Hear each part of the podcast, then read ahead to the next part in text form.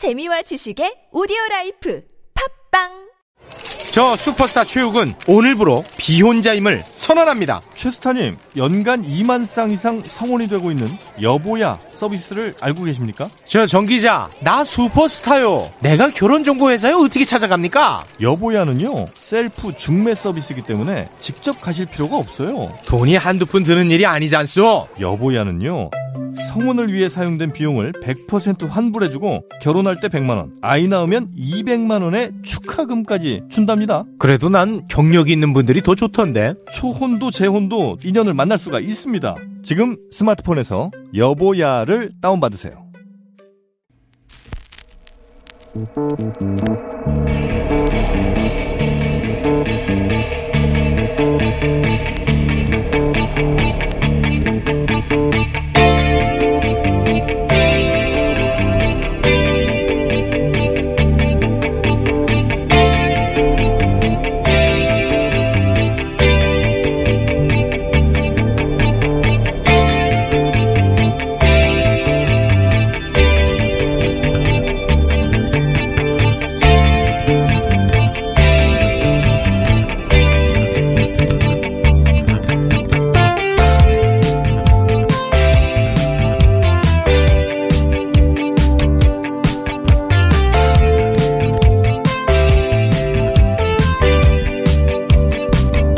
안녕하세요. 김호준입니다. 청와대는 어제 9개월간의 협상을 통해 한미 미사일 지침을 개정, 우주 발사체의 고체 연료 사용 제한을 완전 해제했다고 발표했습니다. 액체 연료에 비해 여러 장점이 있는 고체 연료는 그 장점 때문에 군사용으로 전용될 수 있다는 이유로 한미 미사일 지침에 의해 그동안 그 개발과 사용이 제한되어 왔습니다. 문재인 정부 초기 미사일 탄도 중량 제한은 완전 폐지됐고 이제 고체연료 제한도 해제됐으니 남아있는 제약은 800km라는 사거리밖에 없습니다만 어차피 800km 넘어가면 사실상 우주로 가는 겁니다. 인공위성을 쏘아올리는 고체연료 발사체는 크기가 얼마든 상관없이 개발이 가능해진 것이고 인공위성을 쏘아올리는 발사체 기술과 탄도미사일의 기술은 사실상 동일하니까 대륙간 탄도 미사일 개발도 가능하다는 의미가 됩니다. 저는 개인적으로 이번 미사일 지침 개정에 박수를 보냅니다. 모든 언론이 일제히 보도하는 우주항공과 군사 안보 분야에서의 전환점이 마련됐다는 점도 물론 중요합니다만 더 근본적으로는 지난 40년간 미국이 자신들의 동북아 전략에 의해 일방적으로 제약해왔던 우리의 미사일 주권을 드디어 되찾아왔기 때문입니다. 그게 기술보다 100만 배 더 중요하다. 김호준 생각이었습니다.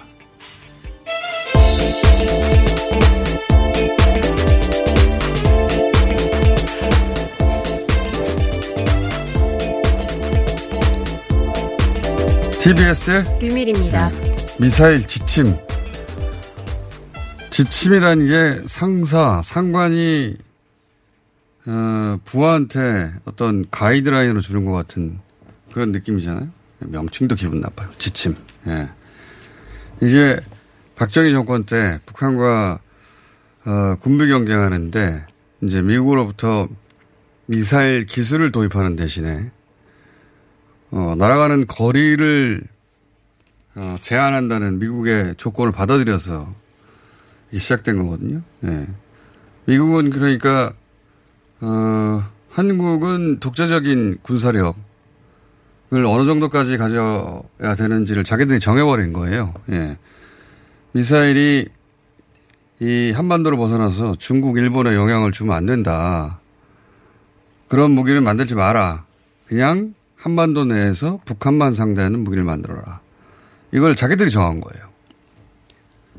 어, 근데 이제 당시 북한과 분비 경쟁에서 앞서가고 싶었던 박정희 정권 입장에서는 어, 이 조건을 받아들인 것이고 말은 자율 제한인데 실제로는 미국이 우리 발사체 개발을 철저히 막았어요. 예.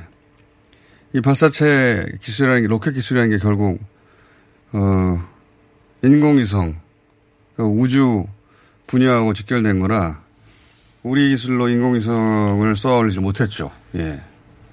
생각해보면 이게 말이 안 되는 게 어떤 기술을 개발할지 말지는 그 나라가 판단하고 선택할 문제인데 다른 나라가 못하게 한, 못하게 한 겁니다. 예.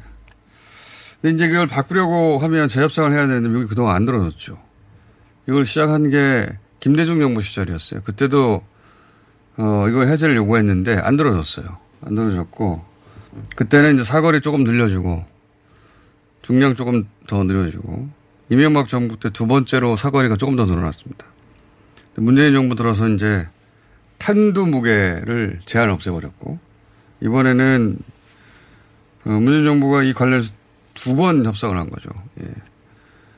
고체 연료 제한을 해제한 건데 어, 이건 사실상 미사일 지침이 거의 무력화된 거다라고 어, 봐도 되는 것이 그 우주로 쏘아 올리는 발사체 기술이랑 대륙간으로 어, 미사일을 쏘는 기술이랑 똑같은 거예요. 예. 하나는 세워서 쏘는 거고 하나는 눕혀서 쏘는 거거든요. 똑같은 건데 미사일의 끝이 대륙간 대륙간 탄도 미사일이기 때문에 그래서 이제 미사일 주권을 드디어 되찾았다. 이렇게 얘기하는 게 맞는 거죠. 네. 이건 저희가 내일 김현정 차장 기자 모시고 의미도 짚어보고 하겠습니다. 협상을 담당했다고 하는. 자, 어, 전 세계 코로나 상황 어떻습니까? 네. 전반적으로 어, 세계 순위라든지 확진자가 나오는 숫자는 크게 다르진 않습니다. 계속해서 20만 어, 명이 넘는 확진자가 전 세계적으로 하루에 나오고 있는 상황이고요. 특히 어제 일본 같은 경우는 확진자가 981명이 나왔다라는 보도가 나오고 있어서 어, 꽤큰 숫자가 다시 또 등장을 했습니다. 그리고 누적 사망자는 1000명이 현재 넘은 상황입니다. 일본에서요. 일본의 숫자 관련해서는 저희가 100번 이상 넘게 얘기한 것 같은데 과장 아니고 100번은 넘게 얘기한 것 같아요. 이 숫자는 확진자를 정말 있나, 있는 그대로 확진해낸 게 아니라 어, 검사 숫자가 적어서 이거밖에 안 나온 것이다. 그 얘기를 다시 한번 합니다. 예. 검사 5천 명 하면 어, 한 300명, 200명, 300명 동경에서 나오는데 엄청난 숫자죠. 예. 5천 명밖에 안 했는데 200명씩 나오면 엄청난 숫자예요. 그리고 검사 숫자를 늘리면 밑에 분모가 커지니까 점점 확진율이 떨어져야 되는데 어, 검사 숫자를 늘리면 확진율이 더 올라가요. 더 많다는 얘기죠. 훨씬 더 검사 숫자를 늘려야 되는데 안 내립니다. 예. 천명 정도가 아니라 만 명 나와도 이상하지 않을 정도라고 보는데. 자, 그런 상황이고요. 국내 상황은 어떻습니까? 네, 지역에서 다섯 명 확진자가 나왔습니다. 어제에 이어서 한 자릿수인데요. 어, 해외 확진, 해외 유입 확진자까지 하면 28명이 나왔습니다. 국내에서는 다시 한 자리 숫자로 어제에 이어서 떨어지고 있네요. 예. 자, 비슷한 숫자입니다. 비슷한 숫자고 비슷한 클러스터에서 계속 네, 확진자가 나오는데 숫자 규모가 조금씩 줄어들고 있는 상황이고요. 자, 국내 뉴스는요? 네, 국가정보원장 그 박지원 청문회 인사청문회에서 주호영 통합당 원내대표가 30억 달러 남북 경합 이면 합의서가 있다고 주장을 했습니다. 그렇죠. 이게 청문회에서 큰 논란이 됐고 박지원 이제 임명이 어제 돼버렸으니까 네, 박지원 원장이죠. 박지원 원장은 어, 직이 아니라 인생을 걸고 사실이 아니다고 얘기했는데 어제 보도된 그 이면 합의서 문건의 내용을 보니까 이거는 가짜 같아요. 왜냐하면 그 표기하는데 보니까 달러를 어 쌍디가 달러라고 표현했더라고요. 예, 이런 문, 문건에 우리가 이 문건을 작성했다고 치면 달러라고 쓰겠습니까? 예. 한글로 5억 달러 이렇게 썼더라고요. 예.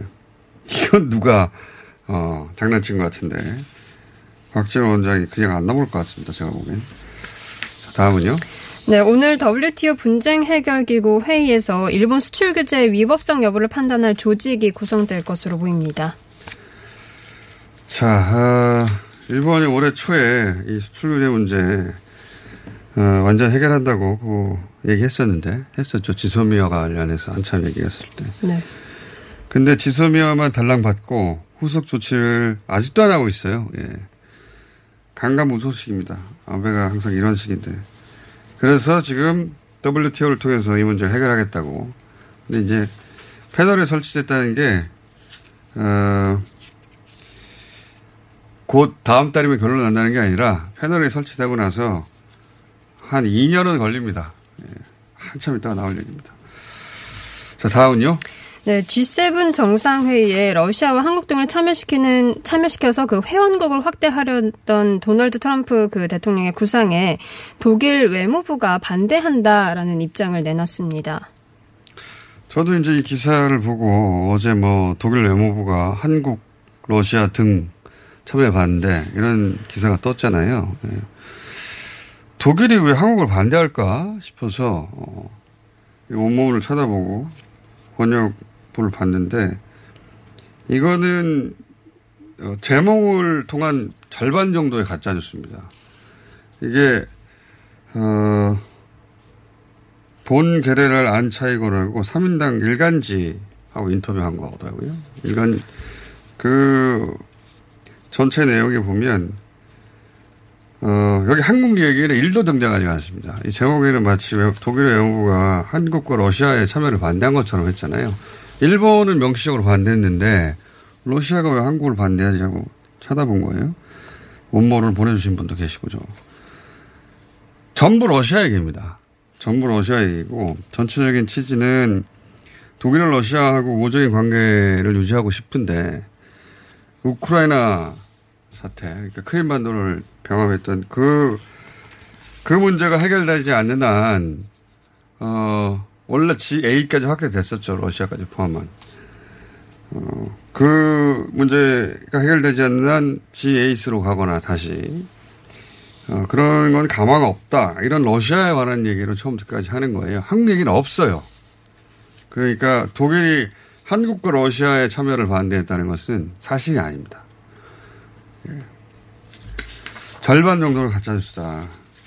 러시아의 참여를 반대했다기보다는 우크라이나 사태가 해결돼야 앞으로 나아갈 수 있다는 취지고 그리고 지금 G8, G7은 G20하고 서로 어, 보완 관계에 있다. 뭐 이런 취지로 얘기를 했어요. 그러니까 지금 당장 확대하는 건 찬성하지 않는 건 맞는데 그 이유가 러시아인 것이고 한국에 없다는 겁니다. 자, 이렇게 보도하면 안 되죠. 독일의 외무부가 한국의 지셈을 반대했다고 이렇게 보도하면 어떡합니까? 자, 오늘 여기까지 하겠습니다. TBS의 류밀이었습니다.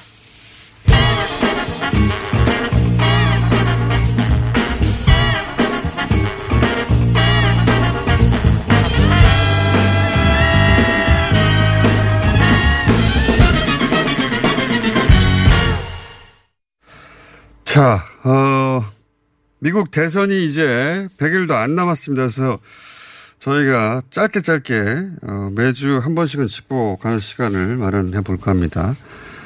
미주 한인 유권자연대 김동석 대표 전화 연결됐습니다. 안녕하십니까? 네, 안녕하세요. 예. 어, 짧게 두 가지만 짚어보려고 하는데 하나는 어, 최근에 로저 스톤이라는 사람이 사면됐습니다. 예. 예. 그 자유인이 됐죠. 예. 근데 이 사람이 유명한 사람이잖아요. 이 사람이 사면되고, 어, 그것이 그 트럼프 캠프에 미칠 영향에 대해서 좀 설명해 주십시오. 어, 서, 트럼프 대통령이 사실은 로저 스톤을 그 감형을 많이 해서 사면이 되는데 그렇게 상식적으로 그렇게 하면은 안 되는 거였었죠. 그러니까 네. 맨 처음에 사면했을 때 뭐 이거 법적으로 후폭풍이 있느니 막 그랬는데 예. 아시겠지만 트럼프 대통령 하면 하고 그 다음에 그냥 그냥 그렇게 가는 건데요. 이 지금 대통령 어, 상황이 근데 로드스톤이 어떤 사람이길래 스톤을- 사면을 했는지 그걸 좀 설명해 주십시오. 예. 스톤은 트럼프 대통령이 한 30년 측근이고 맨하탄에서 같이 지내던 사람이고 트럼프보다는 한 6년 아래입니다. 그런데 예. 대통령 정치인이 되라고서 어 이렇게 푸시를 하고 나오게끔 하고 그 다음에 선거 나왔을 때에 그 보이지 않게 에, 선거 운동을 다 책임져 가지고 대통령이 되게끔 하고 뭐 이렇게 했던 역할을 했죠. 떨어질 수 없고 트럼프가 대통령을 하면서 로저 스톤 없는 트럼프는 뭐 생각할 수 없는 그런 관계죠. 할만한 사람은 그렇게 알고 있는데 이 선거에 자꾸 걱정을 하다 보니까 로저 스톤 없는 어 재선을 위한 선거 이거 어떻게 할 수가 없으니까 그냥 무리하면서 풀어준 지가 2주가 지났어요. 로스턴이 이제 네. 그 2000년 대선 당시 조지 부시와 엘고가 맞붙었을 때 플로리다에서 어 재검표가 있었는데 그때 그 재검표를 어 막았던 팀 그 팀과 관련 있지 않습니까? 그렇죠. 바로 그 저 장본인입니다. 최근에 예. 최근에 박스뉴스가 트럼프 대통령 인터뷰할 때 선거 결과 승복하겠냐 물어봤잖아요. 예. 내가 이길 게 뻔한데 내가 지는 건 나는 승복할 수 없다 이런 얘기를 대답을 하잖아요. 난 질 수 없는 사람이고 어 그리고 나를 떨기려고서 부정 선거를 하려고 지금 우편 투표하는 거나 믿을 수 없다.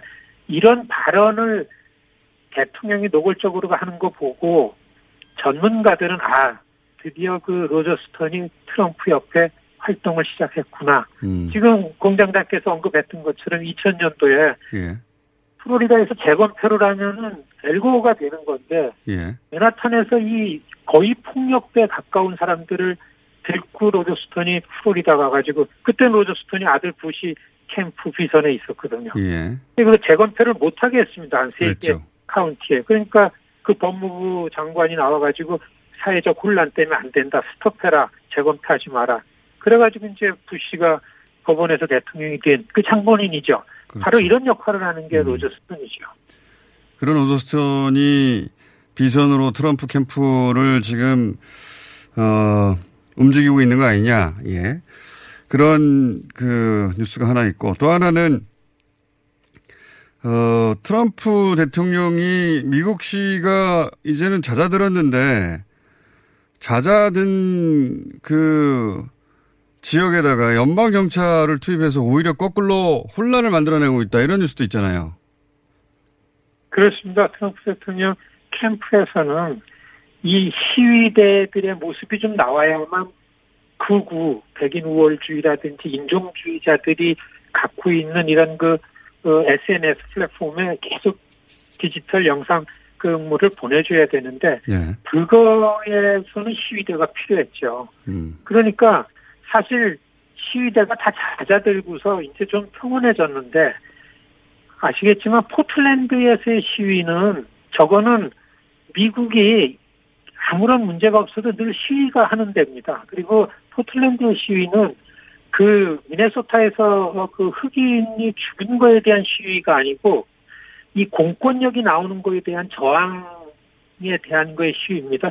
포틀랜드는 원래 시위 도시입니다. 예, 이 좌파들 그리고 이 무정부주의자들 그 완전 자연주의자들 채식주의자들 동성 결혼 주장자들 이런 사람들이 많이 모여 있는 곳이고 다수가 백인인데 여기에서 시위는 그냥 시위가 나는 건데 이 트럼프 대통령이 여기다 연방 요원들을 투입을 해가지고 이 싸움을 붙인 거죠. 음. 양쪽이 엄청나게 이제 격렬하고 과격하니까 이 시위 모습들이 이제 많이 나오고 이게 좀 퍼지기 시작했어요. 시애틀에도 가고 샌프란시스코도 가고 텍사스도 가고 그러는 것들이 로저 스톤을 중심으로 하는 비선 캠프에서 음. 극우 그다음에 인종주의 대한우파 보수주의 동맹 그다음에 총기협회니 이런 그 대한우파 2016년 트럼프 마지막 비선 탈법 선거운동 했던 그런 그 음. 행동주의자들한테 이게 가는 거죠. 그러니까 미국이 혼란스러우니까 트럼프 대통령이 질서를 바로 잡아야 한다. 이걸 만들려고 하는 거 아닙니까? 그죠? 전문가들은 지- 자기 지지층을 강화시키기 위해서 연방 요원을 포틀랜드에 보낸 음. 거다. 아, 이렇게 평가를 많이 하고 있죠. 알겠습니다. 마지막으로 한 가지만 더 여쭤보겠습니다. 왜냐하면 저희가 이제 일주일에 한 번씩 계속 연결할, 짧게라도 할 생각이라서.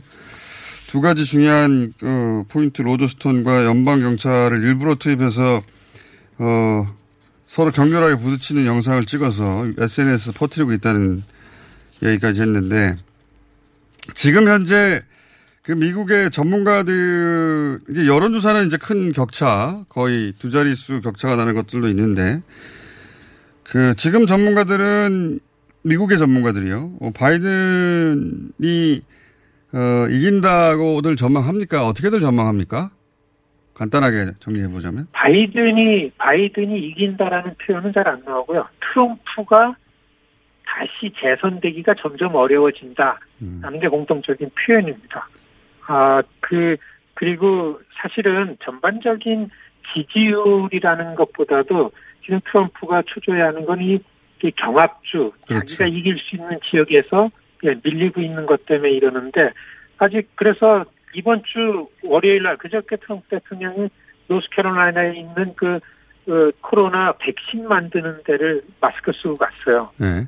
자기 지지 지역이 코로나가 아주 험악해지기 때문에 이제는 거리두기 해야 됩니다. 여러분들 많은 사람이 모이는데 가지 말라고 이런 얘기를 하면서 가가지고 지금 10월 surprise 얘기들을 트럼프 캠프에서 나옵니다. 예. 백신이 나온다. 예, 가을이 오면서 백신이 나온다는 얘기를 하기 시작했죠. 예. 그 파우치 감염병 소장도 가을에 나온다는 발언을 할 정도로 지금 다그치고 음. 있고 피터 나바로 그 대학관 관리는 그 개, 그 개발과 공급을 동시에 하겠다. 그래서 지금 음, 트럼프 캠프에서는 지금 가장 큰 변수고 기대하는 거는 백신에 코로나. 관련한 백신이 예, 나오냐 안 나오냐 여기에 그냥 그 매다는 것 같은 그런 분위기입니다. 알겠습니다. 오늘 여기까지 듣겠습니다. 감사합니다. 네, 고맙습니다. 네, 미주 한인 유권자연대 김동석 대표였습니다. 오빠 아셨어요? 코어업이 면역력에도 좋은 거. 세상에. 그래서 코업이 또 완판됐구나. 코어업은 정상적인 면역 기능에 필요한 아연 그리고 페루산 마카에 멀티비타민까지 들어있잖아요. 언니도 알죠? 알지. 하루 900원도 안 되는데 다 챙겨주잖아. 역시 재구매하는 이유가 있어. 면역력과 활력을 한 번에. 완판 기념 통큰 이벤트는 계속됩니다. 검색창에 코어업 검색해주세요. 긁지 말고 뿌리세요 글루타셀 아직도 무작정 긁고 계신가요? 땀이 나고 민감해지면 신속한 피부 진정이 필요합니다. 이럴 때 긁지 말고 글루타셀을 뿌려보세요.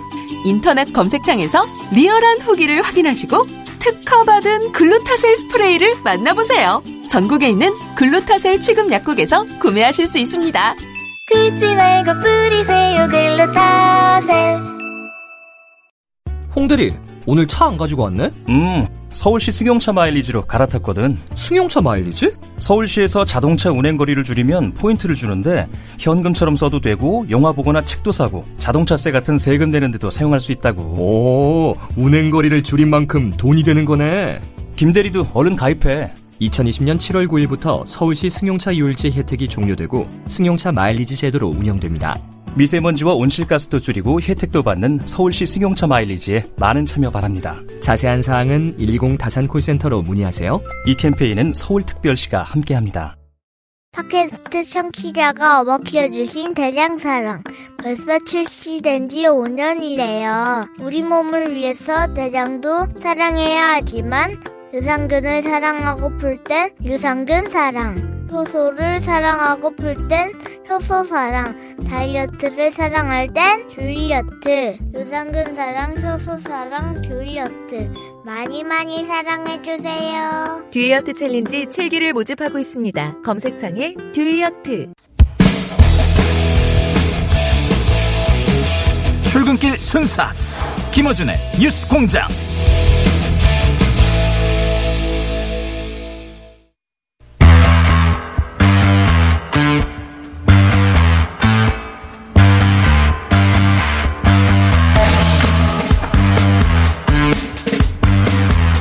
어제 경실련에서 어, 최근 매주 하고 있습니다만 부동산 의원들의 부동산 재산 관련 분석 발표를 했었습니다.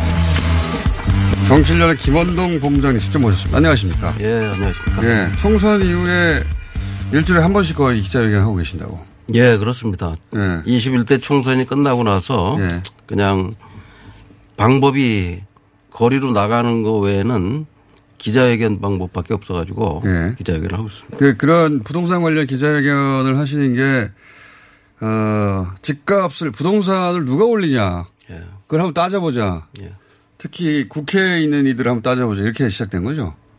처음에 이제 이 작년 11월 19일 날 예. 대통령께서 임기 절 임기가 절반 되셨을 때 예.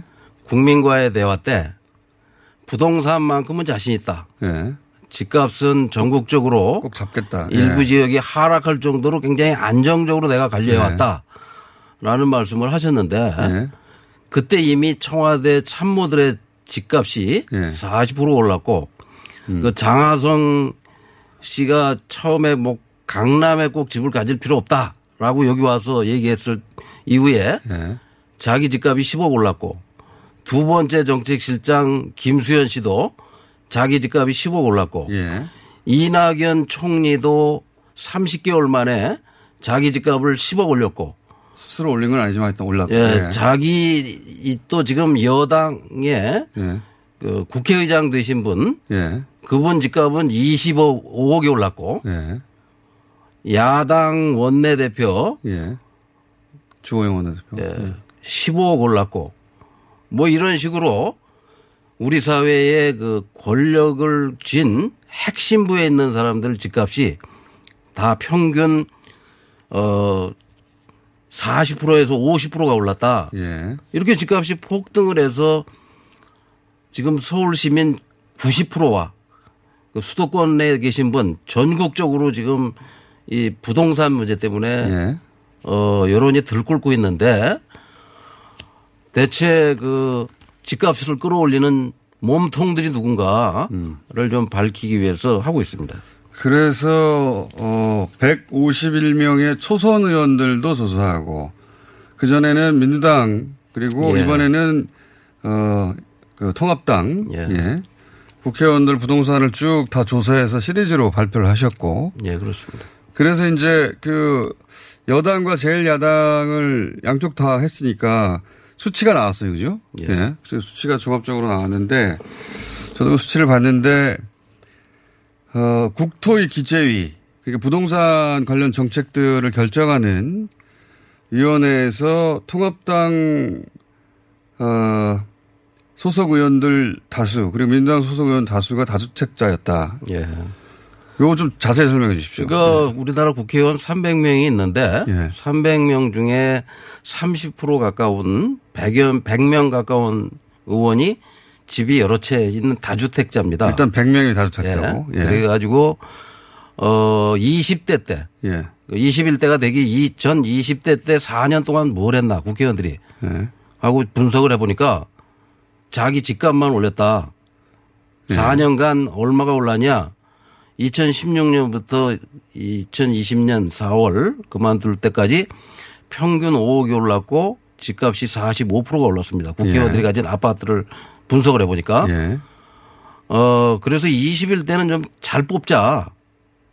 여당이 다행히 서약을 받고 예. 다주택자는 집을 팔도록 예. 하겠다고 해서 그 확인차 7월 7일 날 예. 여당에 대한 분석을 했습니다. 예. 그랬더니 여당 의원도 역시 마- 이 188명 중에 한 3, 28% 28% 28%가 다주택자였습니다. 예. 그리고 야당은 왜 어제까지 봐줬냐? 예. 야당 의원들은 좀 그 여당도 안 됐고 총선에서 심판 받아가지고 좀 쪼그라들었으니까 예. 좀 정신 차려서 제대로 된 주택 정책, 부동산 정책을 내놓을 시간을 예. 좀 드리려고 예. 기다렸는데 2주 전에 김종인 비대위원장이 후분양제 한마디 딱 하고 예. 예. 그거 당론이냐 그랬더니 그거 아직 결정도 못 하고 있습니다. 예. 그럴 정도로 야당이 제일 야당이 야당스럽지도 못하고 야당으로서의 역할을 전혀 못해서 더 기다릴 수 없어서 이제 야당 의원들의 그 실태를 저 했습니다. 예. 그 103명의 야당 의원 중에 40%가 40%. 다주택자입니다. 조금 더 높네요. 예. 그 다음에 103명의 의원 평균 재산이 예. 21억입니다. 부동산만. 아하. 그 다음에 국민들 평균이 3억인데 부동산이 예. 7배 정도 되는 거죠. 통합당 의원들. 통합당 의원이. 예. 그 다음에 여당 의원은 9억 8천. 예. 국민 평균의 한 3배. 여당 의원 평균의 2배를 가진 제1야당이 어. 대체 무슨 부동산 정책에 대한 얘기를 할 수 있겠는가 라는 생각으로 어제 그 부동산 많은 의원들을 그 다음에 이제 그 중에 30%가 예. 100명 중에 30%가 강남의 아파트를 가지고 있고 40%는 다주택자, 30%는 강남에. 아, 그 중에서도 강남에. 예. 그 다음에 100, 103명의 의원이 가지고 있는 전체 부동산을 어디에 가지고 있나 보니까 80% 가액으로 80%가 수도권에 63%가 서울에 어. 지역구는 다 지방인데 영남권인데 아. 집은 전부 다 강남이나 서울에 집을 가지고 있거나 부동산을 가지고 있는 아, 통합당 같은 경우에. 네, 그렇습니다. 통합당 의원들 중에 영남권이 많죠. 근데 집은 다 서울입니까, 대부분? 강남이나 서울에 집을 가지고 있습니다. 그런 정도로 이 그래서 지금 부동산 문제가 두 달째 시끌시끌한데 예, 예. 야당이 지금 뭐 대책이라고 내놓는 게 한 가지도 없고 오히려 정부가 내놓는 정책을 여당이 내놓는 정책을 그냥 반대만 하는 그런 행태를 보이고 있어서 어 우리가 이 문제를 더더 더 기다릴 수는 없겠다. 음. 김정은 위원장 말씀도 하셨는데 김정은 위원장에 관한 부동산 얘기는 제가 자세히 들어본 적이 없는데 혹시 조사해 보셨습니까? 그래서 이제 왜 대체 이, 이, 저, 제1야당 지도부가 이런가 하고 예. 들여다봤더니 비대위원장 재산이 예. 이건 뭐 20대 그 비례대표 때 신고한 겁니다. 한 4, 5년 예. 전에. 한 100억 정도 아, 재산에? 예. 집이 두 채고 부동산은 한 30억 가까이 됩니다. 어. 그 다음에 주호영 원내대표는 예.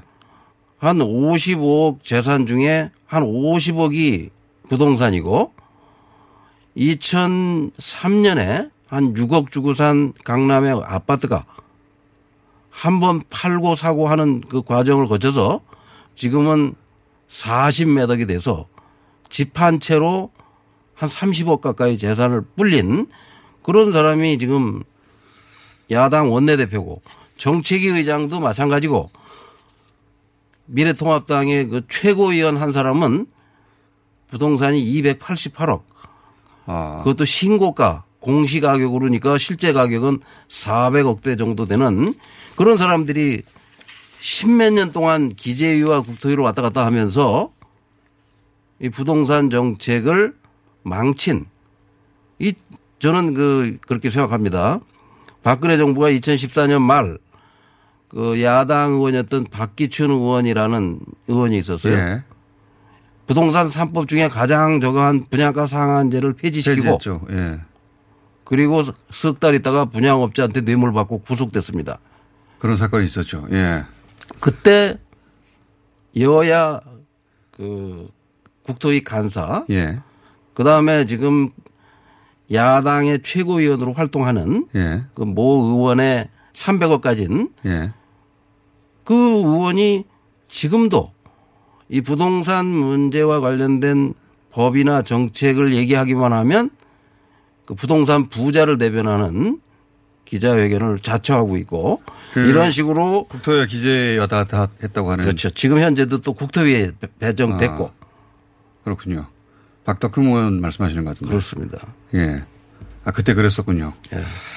지금 현재 그러면 쭉, 뭐 제가 끼어들 틈도 없이 쭉, 그, 사실은 이 통계치는 뭐 어제 발표해서 언론이 많이 보도되긴 했습니다만 예. 직접 발표하신 분을 모시고 저희가 이야기를 듣고 있는데 한 가지만 더 여쭤보겠습니다. 통계치는 거의 다 말씀하신 것 같아가지고.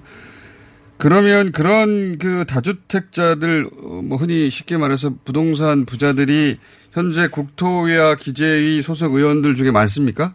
지금도 이 오늘 우리가 오늘 기준으로 저 요구를 하려고 하는데 미래통합당에는 30 10명 정도가 있고 아 국토기재 합쳐서 예, 국토비 기재에 네. 그다음에 여당에도 한 6, 7명 있고 네. 그, 주- 그 국회의장께 우리가 공개 편지를 보내서 아. 좀그 사람들을 국토위 기재에서 교체해라. 네. 그리고 집이 많은 의원들은 가서 부동산 임대업이나 했으면 좋겠는데 왜 그 저 국회에 들어와 가지고 어? 이 부동산 투기를 네. 투기 세력을 그 대변하는 법을 자꾸 만드는지 그것이 결국 국민들이 국회를 제대로 감시하지 않는 데서 비롯된 거 아닌가 그런 생각으로 지금 알겠습니다. 하고 있습니다. 그러니까 어, 국토의 기재에 이 이해충돌 여지가 있는 의원들은 집을 팔거나 예. 좀 지- 집에 가서 예. 자진 사퇴하고 집에 가서 부동산 임대업을 하시든지 팔거나 아니면 그 그런 집을 좋겠어요. 계속 유지할 거면은 부동산 임대업을 하시라. 예. 아니면 저 국방이나 무슨 외교 쪽으로 가서 활동을 예. 하시든지. 국방을 앞으로도 계속 발표합니까? 예, 앞으로도 지금 계속 7월 말이면 어 이제 정식으로 이거는 그 총선에 후보 등록할 때 본인들이 낸 예. 것이고 이제 국회의원 당선자 신분으로는 어 이달 말에 다시 재산 신고를 하죠. 예. 재산 공개가 또 됩니다. 예. 그럼 그때는 좀 더 세밀하게 자- 자세하게. 예, 해서 그 저 공개할 때 지금 공시가격이나 공시지가로 공개가 되기 때문에 예. 실제 부동산 가액의 5, 60%밖에 안 됩니다. 이거에 두배 가까이 되는데 예. 우선 당장 여당이 재산 공개부터 좀 제대로 하자. 예. 시세대로 하자. 시세대로. 원래 재산이라는 게 있는 그대로 공개하는 건데 그렇죠. 이 저 공시지가 공시가격을 김현미 국토부 장관이 낮춰놔 가지고 그 국회의원들이나 고위공직자 재산을 축소 공개하는데 이게 잘못 이용되고 있죠. 경실련에서 다음에 발표할 내용은 재산 공개된 이번에 이제 21대 국회의원 재산 공개된 것을 기준으로 해서 실거래가를 병기해서 발표하시겠네요. 예. 그렇습니다. 우리가 실제 재산이 얼마나 되는지를 예. 해서 왜냐하면 지역별로도 공시지가하고 시세 차이가 크니까요. 그렇죠. 예. 그러면 서울 편중이 더 심한 걸로 나타날 겁니다. 아마. 알겠습니다. 그럼 계속 발표하실 테니까 저희가 다음 발표하실 때 다시 한번 모시도록 아, 하겠습니다. 글쎄, 저 좀 자주 불러주셔야 되는데, 아, 이 문재인 정부 3년 만에 처음 나왔습니다. 알겠습니다. 아니 이런 어, 핫한 발표를 어, 앞으로 계속 하실 테니까 자주 모시도록 하겠습니다. 경실련의 김원동 본부장이었습니다. 감사합니다. 예.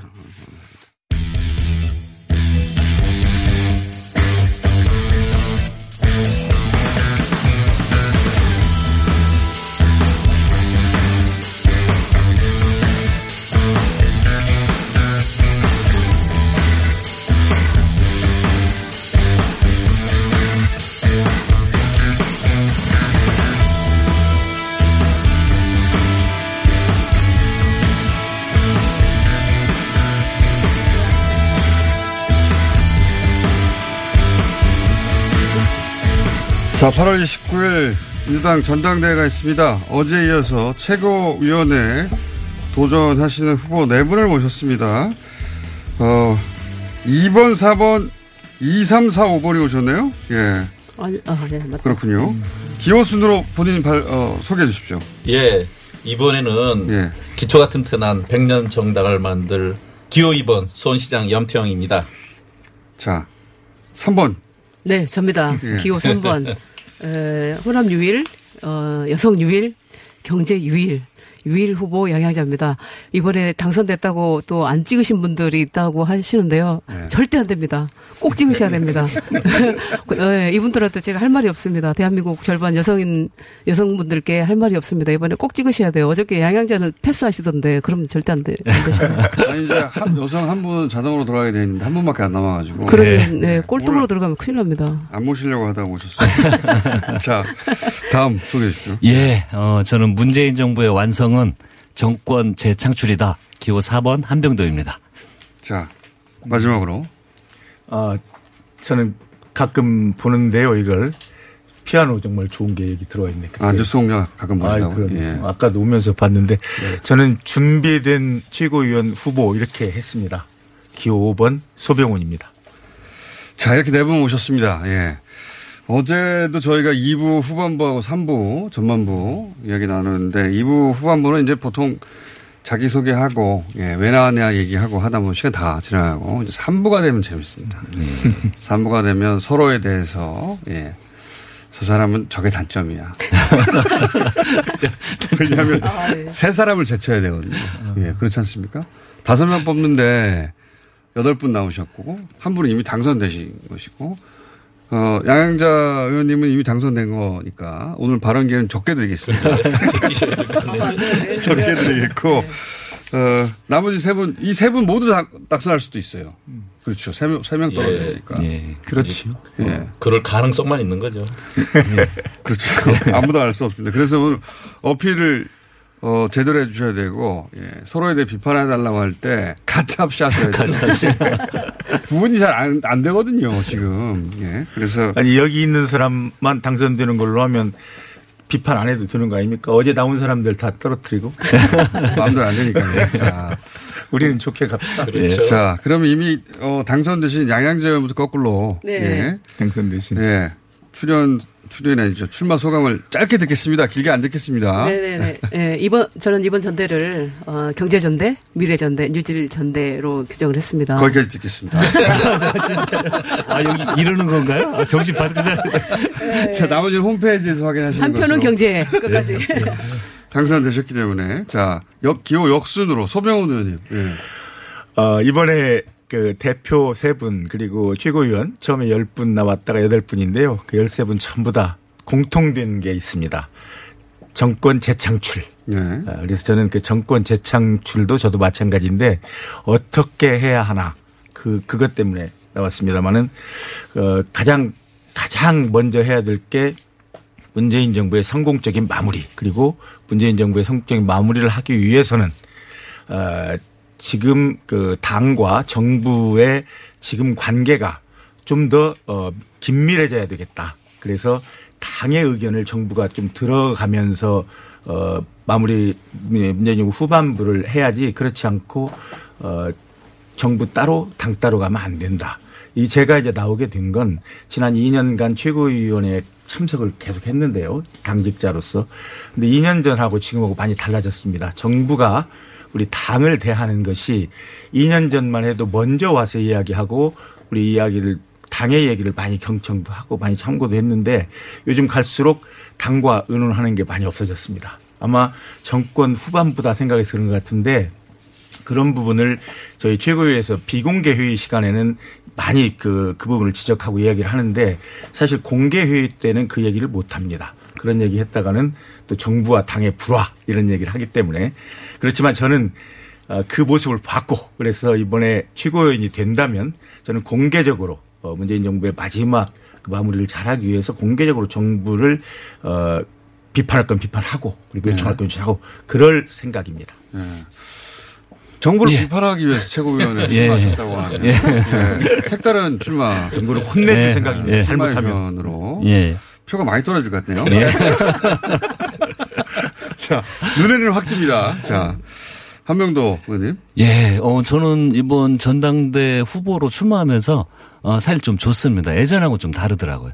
우리 대표 후보님들이나 최고위원 후보님들이, 어, 좀, 이렇게 막 서로 공격보다는 이렇게 화합하려고 하는, 어, 이런 모습이 참 인상적이었고요.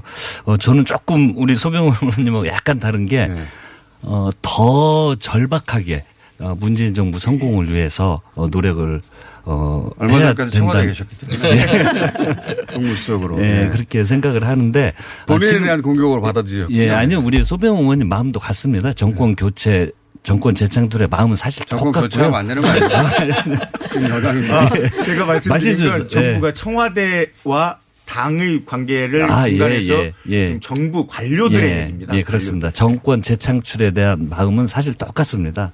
아, 근데 이제 제가 출마한 이유는 조금 더 절박하게 한 발이라도 더 열심히 떠나서 어, 당과 정부와 청와대가 원팀이 돼서 우리 대통령 떠나실 때 이렇게 박수 받으면서 떠나실 수 있도록 어, 한 마음으로 어, 더 열심히 해야 되겠다는 마음으로 출마했습니다. 아, 소병 의원님의 출, 어, 어, 소감을 듣고, 예. 음. 아, 나는 반대로 가야. 아니, 어떻게 하셨어요? 같은 얘기인데. 네, 같은 얘기예요? 예. 자, 어, 지자체장으로서 최고위원 나오는 경우가 세 번째입니다. 음, 그렇습니까? 예. 네. 잘 없는데, 그죠? 네. 아니, 출마는 항상 하셔요. 출마는 항상. 이제 한 말씀 하셔야 네, 되는데 화나셨어. 출마를 항상 하는데 이번에는 다른 거를 보여주기 위해서 출마했으니까. 네, 양장님 너무 예. 심하신 거 아닙니까? 아, 죄송합니다. 출마를 항상 하신다고. 네. 자, 출마를 항상 하시는. 예. 어, 민주당 당원 중심의 정당이라고 늘 얘기는 하죠. 그런데 최고위원 도전이 늘 국회의원으로만 이루어져 있어요. 대부분 그렇죠. 예, 네. 그래서 정당의 다양성이라든지 현장성 이런 것을 강화할 필요도 있고 또 지방자치 30년 역사에 쌓여온 그런 성과와 과제들도 있거든요. 정책의 디테일을 위해서도 그렇고 어 우리 당이 좀 더 건강해지기 위해서도 이렇게 풀뿌리 정치인은 한 명 꼭 좀 필요하다 하는 것이 그동안의 과제였습니다. 이번이 3세판입니다. 네. 3세판. 그래서 으라차차 3세판 하고 엎어치기를 하고 앞에 두 번은 낙선하셨습니까? 최고위원. 예. 예. 아이고, 갑자기 죄송해지네요. 2015년 예. 그 인천의 박우섭 남구청장님 그리고 2018년 논산의 황명선 시장님이 낙선했는데 그때와 달리 이번에는 다시 없이 우리가 당원 중심 또 풀뿌리 정치의 엎어치기 한 판으로 만들 수 있다 이런 각오로 나왔습니다. 이거 궁금해서 여쭤보는 건데 지역구를 가진 의원들도 예. 어, 풀뿌리 정치라고 할 수 있지 않습니까? 예. 비례하고는 다르게. 예. 근데 이제 지자체장이 특별히 더 풀뿌리 정치라고 할 만한 이유가 있을까요? 현장에서 늘 살잖아요. 실제로 기초 의원, 광역 의원 예. 또늘 많은 주민들을 만나고 있거든요. 현장이 거기 있거든요. 그 여의도에서 대부분의 시간을 보내야 되는 아. 국회의원과는 다른 거죠. 근데 수원만이잖아요. 네. 수원만. 아, 너무 의원님은 지금 아이고 누가 막 아니, 입만 열면은 그건 아닌데. 아니요, 죄송해요. 조심해야 되겠다. 그저 어디 가진 자의 여유라고 할수 그렇죠. 있는데 네. 예. 아, 죄송합니다. 사실은 이번에 되실 거예요. 예, 저 풀뿌리 정치에 대해서 굉장히 지금 나중에 어떻게 그, 그 반발을 음. 받으실지 걱정이 돼요. 요 반발의 시간은 3부에 준비되어 있습니다. 예. 네. 서로 양양자 의원님에 대한 공세는 별로 없을 것 같은데 어차피 당선이라 여유 있는 양양자 의원님의 다른 사람에 대한 공격이 많이 있을 거 아니에요. 그러니까요. 잠시 후에 3부에서 이어가겠습니다.